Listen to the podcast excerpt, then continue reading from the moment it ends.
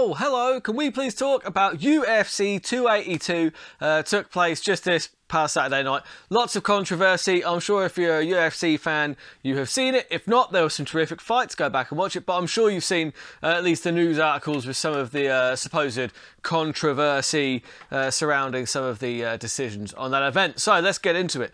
So Ilia Topuria, he was on absolutely top form. However, they kept saying, like, because he fought Bryce Mitchell, right? And Bryce Mitchell is obviously a jiu-jitsu wizard. But I did point out in my breakdown that Ilia Topuria is a jiu-jitsu, is Brazilian jiu-jitsu black belt in his own right. So they kept saying, oh my God, uh, it was what was really amazing was that he beat Bryce Mitchell in Bryce Mitchell's world. Okay, number one, like Topuria is a black belt in its own right. I know there are levels uh, like of black belts, and Bryce Mitchell is extremely creative and extremely good on the ground. However, they're both black belts, right? So it's it wasn't exactly out of Topuria's world, was it? And also, he beat he pancaked him first. He absolutely panhandled the kid and then submitted him. That's slightly different to being just in a straight up jiu-jitsu match, isn't it? Like he beat the snot out of him and then submitted him. You could like someone's like on their last legs, absolutely battered. You could submit most most people, and and that's the thing. That's the beauty of, of an MMA fight. That's why just jujitsu is not is not necessarily going to get you the win all the time because sometimes even the best jiu-jitsu guys. But I think Bas Rutten said, look, you know. Uh, hit someone in the face, that brown, that black belt becomes a brown belt, and hit them again, and you go down a grade each time until eventually they're a white belt, and you can just have your way with them. So, yeah, great. Like Ilia Topuria did look absolutely brilliant. Uh, people are saying, yeah, keep uh, Paddy away from him because he because he might have problems. The issue that I have with that, I mean, I'm not saying that he wouldn't be able to uh, beat Paddy before. You'll jump on me, but. But there is a slight size difference. I don't think Paddy could make 145 anymore. I know that he used to fight at 145 when he was a lot younger in Cage Warriors, but Ilia Topuria, he would be at quite a big size disadvantage if he was to fight Paddy Pimblett. Uh, but, you know, there is a slight grudge there, so the, we've seen Topuria go up to 155 it could happen. Uh, Biggie Boy, Jairzinho Rozenstruik look absolutely outstanding. And you know what? What my prediction was off on that one. I say often now you make these predictions, they go wrong.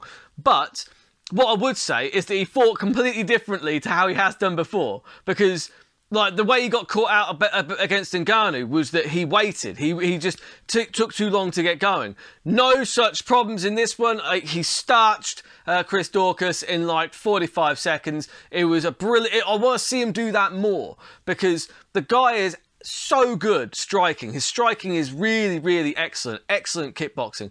And if he can just show that kind of urgency each time and really go out there and get those finishes, we could be looking at some um, an impatient Jairzinho Rozenstruik is a very, very frightening prospect.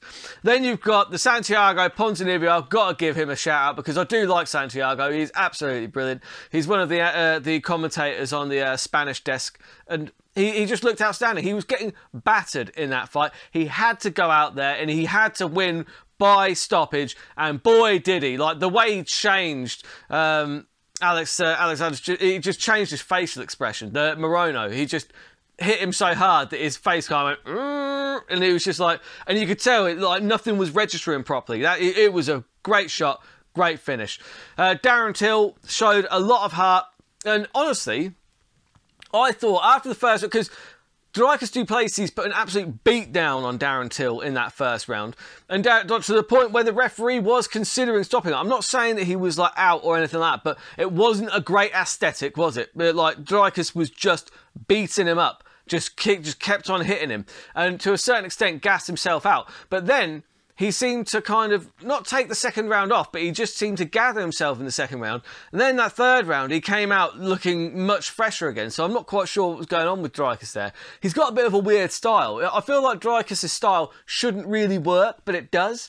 You know, he always looks kind of tired, but he says that's because his nose doesn't work it. I don't know if it's a broken nose that he's had in the past or something. Fighters often do, but he said that his nose doesn't work brilliantly, and that's why he breathes through his mouth so much, is why he looks so tired. But he, he did definitely slow down a lot in that second, but then he seemed to kind of speed back up in the third. Uh, Darren Till, let's be frank here, he's got to learn how to stop those takedowns because Dricus Du Plessis, he's not an outstanding wrestler. He's not like a kind of stud college wrestler. He he does know how to wrestle. Obviously, he's a mixed martial artist, and all, they know every facet of the game these days.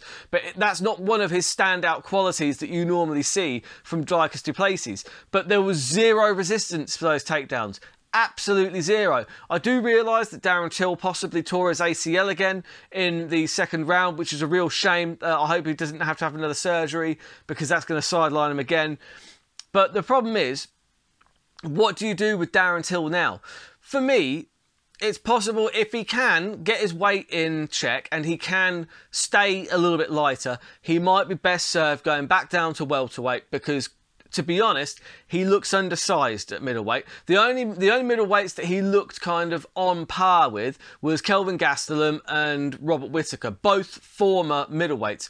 I just feel like Darren Till is struggling to find the physicality to match some of the bigger, more physical middleweights, and we've seen that in the Brunson fight and in the Dricus Plessis fight. They, they were just too big, too physical, too strong, and Darren Till is going to struggle against those kind of guys. So a trip back down to mel- welterweight, welterweight, uh, welterweight might be on the cards here because he needs to do something differently. Because I really like Darren Till. I'm a huge fan of his. But let's call a spade a spade. He has five losses in his last six fights. That is not good. That's not a good look. I mean, uh, he's now on three losses in a row. He's he doesn't fight very consistently anymore because he's always injured. I've seen the UFC cut people for much less. Maybe that would be a good thing for Darren. You know, you we saw how well the PFL worked out for Loughnane, who's one of his uh, cornermen, and I'm not saying that Darren Till could just breeze through that competition, but it wouldn't. The competition, with respect, would not be as stiff as it is in the UFC. So maybe that would be a good route to take for Darren. You know, he could get him get get paid whilst being in the tournament. Even if he doesn't win it, he's still getting paid to fight. He's still, the PFL is only getting bigger and bigger and bigger, so it'd be interesting. It could be an option. Dricus Du Plessis, put him against Roman Dolidze, please. Roman Dolidze uh, beat Jack Hermansson last week uh, with that incredible uh, calf slicer, a kind of ground and pound combat. It was brilliant. Uh, is an absolute savage. I think that Dricus is an absolute savage. I want to see those two savages meeting in the octagon. That's the fight I would like. Please, please, please, please make that one happen. Paddy Pimblett was he was fun. He brings a great energy, but man, he was catching those left hooks on the chin square. Uh, but the problem is, though, he didn't really show any effects from it. People were saying, oh, he was wobbled, or like, no, he wasn't. He didn't get wobbled, but he, he got kind of like not really wobbled, but he he acknowledged one of those hooks where they, they were on the break, and he immediately kind of uh, went out and tried and kind of gathered himself for a second. The rest of them didn't do anything to him. Now, this is one of the ones that a lot of people have been throwing their toys out but saying that was a terrible judge's decision. No, no, it wasn't, right? Because actually the scoring criteria has changed slightly. I understand and appreciate that it used to be just purely on the strike numbers. That was the, the that was king. Strike numbers were king back in the old days. But like but, but about a year a year 2 years ago they actually changed the way the fights are scored because damage, impact is the main scoring criteria now. And I would say that whilst Jared Gordon may be slightly outstruck on the numbers in that first round, I do think that Paddy Pimblett's strikes, they aesthetically looked like they had more impact. That he just seemed to get slightly more of a reaction, he did slightly more damage, and for that reason, I have no problem with the judges' scorecard. I honestly, I wouldn't have hated it if if it had gone the other way, but I don't know. I d- I didn't think it was as controversial as everybody is making it out to be. I, I thought that Paddy Pimblett just looked. Because you've got to bear in mind, the judges don't have the fight metrics, they don't have the numbers right in front of them. Paddy Pimblett, from an aesthetic standpoint, felt like he just looked like he was doing slightly more damage and his strikes just looked more dangerous. It looked like there was more jeopardy when he was throwing. And that's why I believe he got the nod.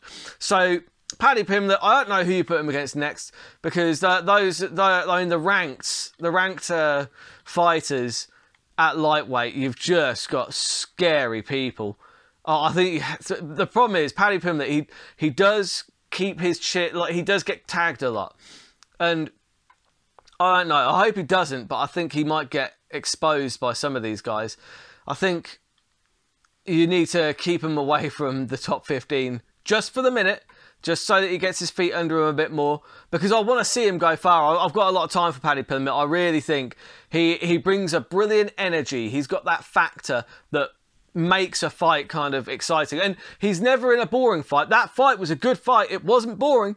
He's not in a boring contest, and there's something to be said for that. But I'm looking at the list of fighters, even in the top 15. Tony Ferguson would probably be his best shout, sitting there at number 15. One last fight for Tony before he calls it a day. Uh, Conor McGregor, I feel like striking. Conor McGregor eats Paddy alive right now. I mean, uh, although I would say that McGregor has shown a weakness for submissions. I think Paddy probably wouldn't stand with Conor for too long. He, I think he, if it, if it goes to the ground, Paddy probably wins that one. But then you've got killers like Jalen Turner. What do you do about that guy? Brilliant striking, brilliant on the ground, very big, very physical.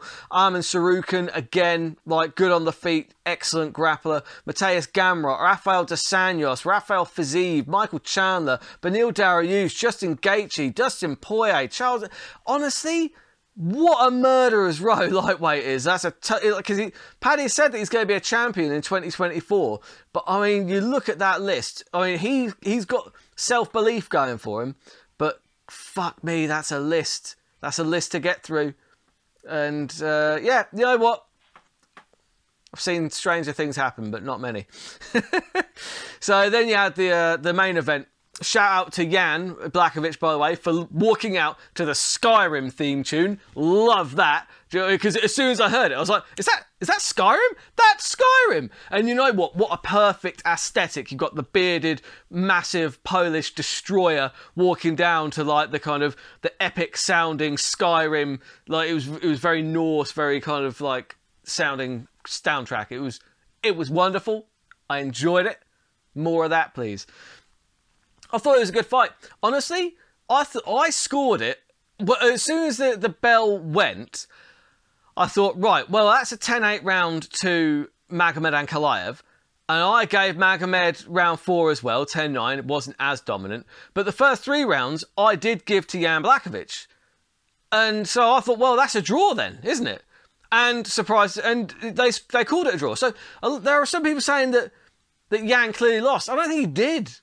I don't think he did. He definitely you, you forgot about the first three rounds. The first three rounds still count. The fights are scored round by round, and also just controlling your opponent is no longer good enough just to get you the win. Control time doesn't mean as much as it used to. You must remember that.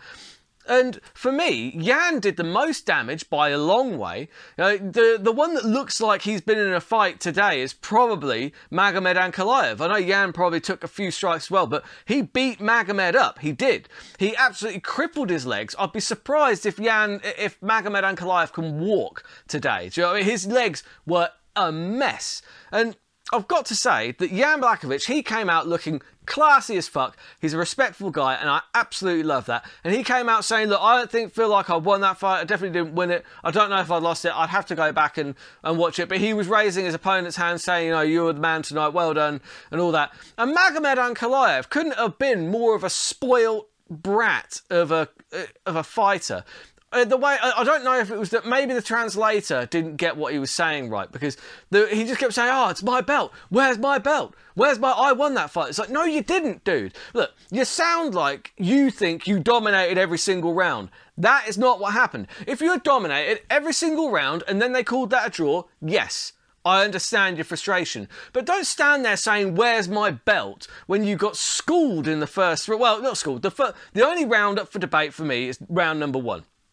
But don't stand there and say, oh, where's my belt? I was the winner. Where's my belt? When you arguably, you know, the first round was a toss up. The second two rounds, uh, rounds three, two and three, you got battered. You, you didn't win the whole of that fight, dude. You didn't earn that belt. And the way that you behaved afterwards was saying, oh, I don't even know if I'll fight in this organisation again after this, after this travesty. It's like, dude, Number one, the UFC don't get to hire the judges. That is the Nevada State Athletic Commission. You're actually barking up the wrong tree there, fella. And also, it makes you sound like a fucking knobhead. And his cornermen were weird as well. I thought Magomed's corner were absolutely ridiculously bad when they were giving him advice. Now, I don't know, it's, it might be the translator not picking up on everything that they're saying, which is probably the case. I think sometimes uh, the, the, translator doesn't catch everything, so they just say, destroy him, just destroy him. Because if that was their only advice after he was getting lit up with those leg kicks, I'm kind of like, he needs some technical advice here, guys. How to stop those leg kicks. Give him some actual advice he can use rather than just saying, destroy him. Why aren't you destroying him? Why aren't you winning? Just go out there and win. Do you know mean? That's what they sounded like. It was weird. Anyway, uh, I, I think that um, Yan, he, he really, his stock went up because everyone was kind of writing Yan off. And in those, that second and third round, he nearly had Ankalaev finished. And Ankalaev had to turn into a wrestler, not a very exciting wrestler either. He couldn't do much to Jan Blachowicz on the ground other than just control him there. And again, I would say that, that doesn't mean as much as it used to. So yeah, I had no problem with it with it being called a draw. Honestly, I think that was probably the fairest result uh, based on on what we saw in that fight. Uh, let me know what you think. Uh, obviously, if you think differently, let me know in the comments. I always love talking about this stuff. So, uh, I would just like to say thank you for watching. Uh, if you could possibly please hit like and if you could hit subscribe as well, if you could also share this video, be massively appreciated. It's the only way that I can get the kind of my content out there. I'm just, you know, it's it's a slow progress. I enjoy it. I enjoy doing this more than anything. So uh, yeah, but if I could just get it out to more people, that'd be fantastic. But yeah, much appreciated. So I am going to quickly go through the news that I care about in 60 seconds. Uh, Dustin Poirier has got a bad staph infection, and Conor wants to go to the hospital and kill him for some reason. That's weird, Conor. That's a weird thing. I know that we expect it from you at this point, but come on, man. Like the guy's laid up in hospital with a f- foot like a balloon. His foot, his foot did look like a balloon as well. But uh, yeah, come on, man. That's weird. Like he's just put, tweet, tweeting that he's in hospital with a really bad staph, and yeah, and then you your response is, "I'm gonna bury you." It's like, fuck off, Conor. Put down, put down the phone when you're drinking, mate. Come on. Uh, the UFC have a new Hasbulla Legacy range. Why? Uh, there's still no UFC light heavyweight champion. We saw that at the weekend. They're actually booking uh, Glover versus Jamahal Hill in Brazil. I think it's fairly soon. That's going to be for the vacant title. So they're completely snubbed Ankalaev. He's going to be pissed about that, isn't he? Um, Paddy remains undefeated in the UFC, but for how long, given that he, his chin did get tested? But it held up. Anyways, that's enough of that. Right, so just looking into this a bit more in a bit more detail, the UFC they, have decided to move on from Ankalaev versus Jan Blachowicz. That wasn't supposed to be the title fight anyway. To be fair, so that ended in a draw. This is the right move to then give Glover his shot and move Jamal Hill into that title frame as well. That's the correct move. It's going to be number one. That's a great fight. That's a really good fight, actually. I'm, I'm really looking forward to it. They don't need to rematch Yan and Ankalaev for the belt. Neither man was the champion. Neither man has a claim to that belt. They just, they just don't. So I know that Ankalaev's going to be pissed about that because he was pretty you know, upset about the whole thing. But he doesn't have a claim to that belt, and he didn't do enough to win it on the night. So I, I think I think the only person this really sucks for, the only person that has any kind of uh, what's the word that, that, has any kind of grievance at all with this is Mr. Anthony Smith, who was slated to book Jamal Hill, but Smith maybe he can push for a, for a different for a different match. You've got the rematch with Ankalaev possibly because obviously that ended with um, Smith breaking his leg. It wasn't, you know, it wasn't a definitive win for Ankalaev because it was an injury basically. So, and also Jamal Hill, I think he's a tough matchup. Honestly, he's he's one of the guys that really scares me in that division. He's a tough, tough prospect. Uh, he he hits differently. I don't know who's going to win, but I mean, I think I think that might be a tough fight for Glover. Honestly, really tough. Uh, also, just very quickly, can somebody please take uh, Twitter off of Belal? Muhammad, he looks like a fucking idiot at the moment. Oh, I've signed the contract, Leon. I'm just waiting on Leon. It's like, look, I've seen enough fighters on podcasts and stuff talking about how this actually works. We know there isn't an actual physical contract that gets posted to your house. That shit doesn't happen. You fight, you sign a contract with the UFC. They give you the available matchups, and and you take one. You say, "Yep, yeah, I'll do that one." It's it, but it's not like the WWE fake contract signs. Sign the damn contract. Sign the contract. That that doesn't happen.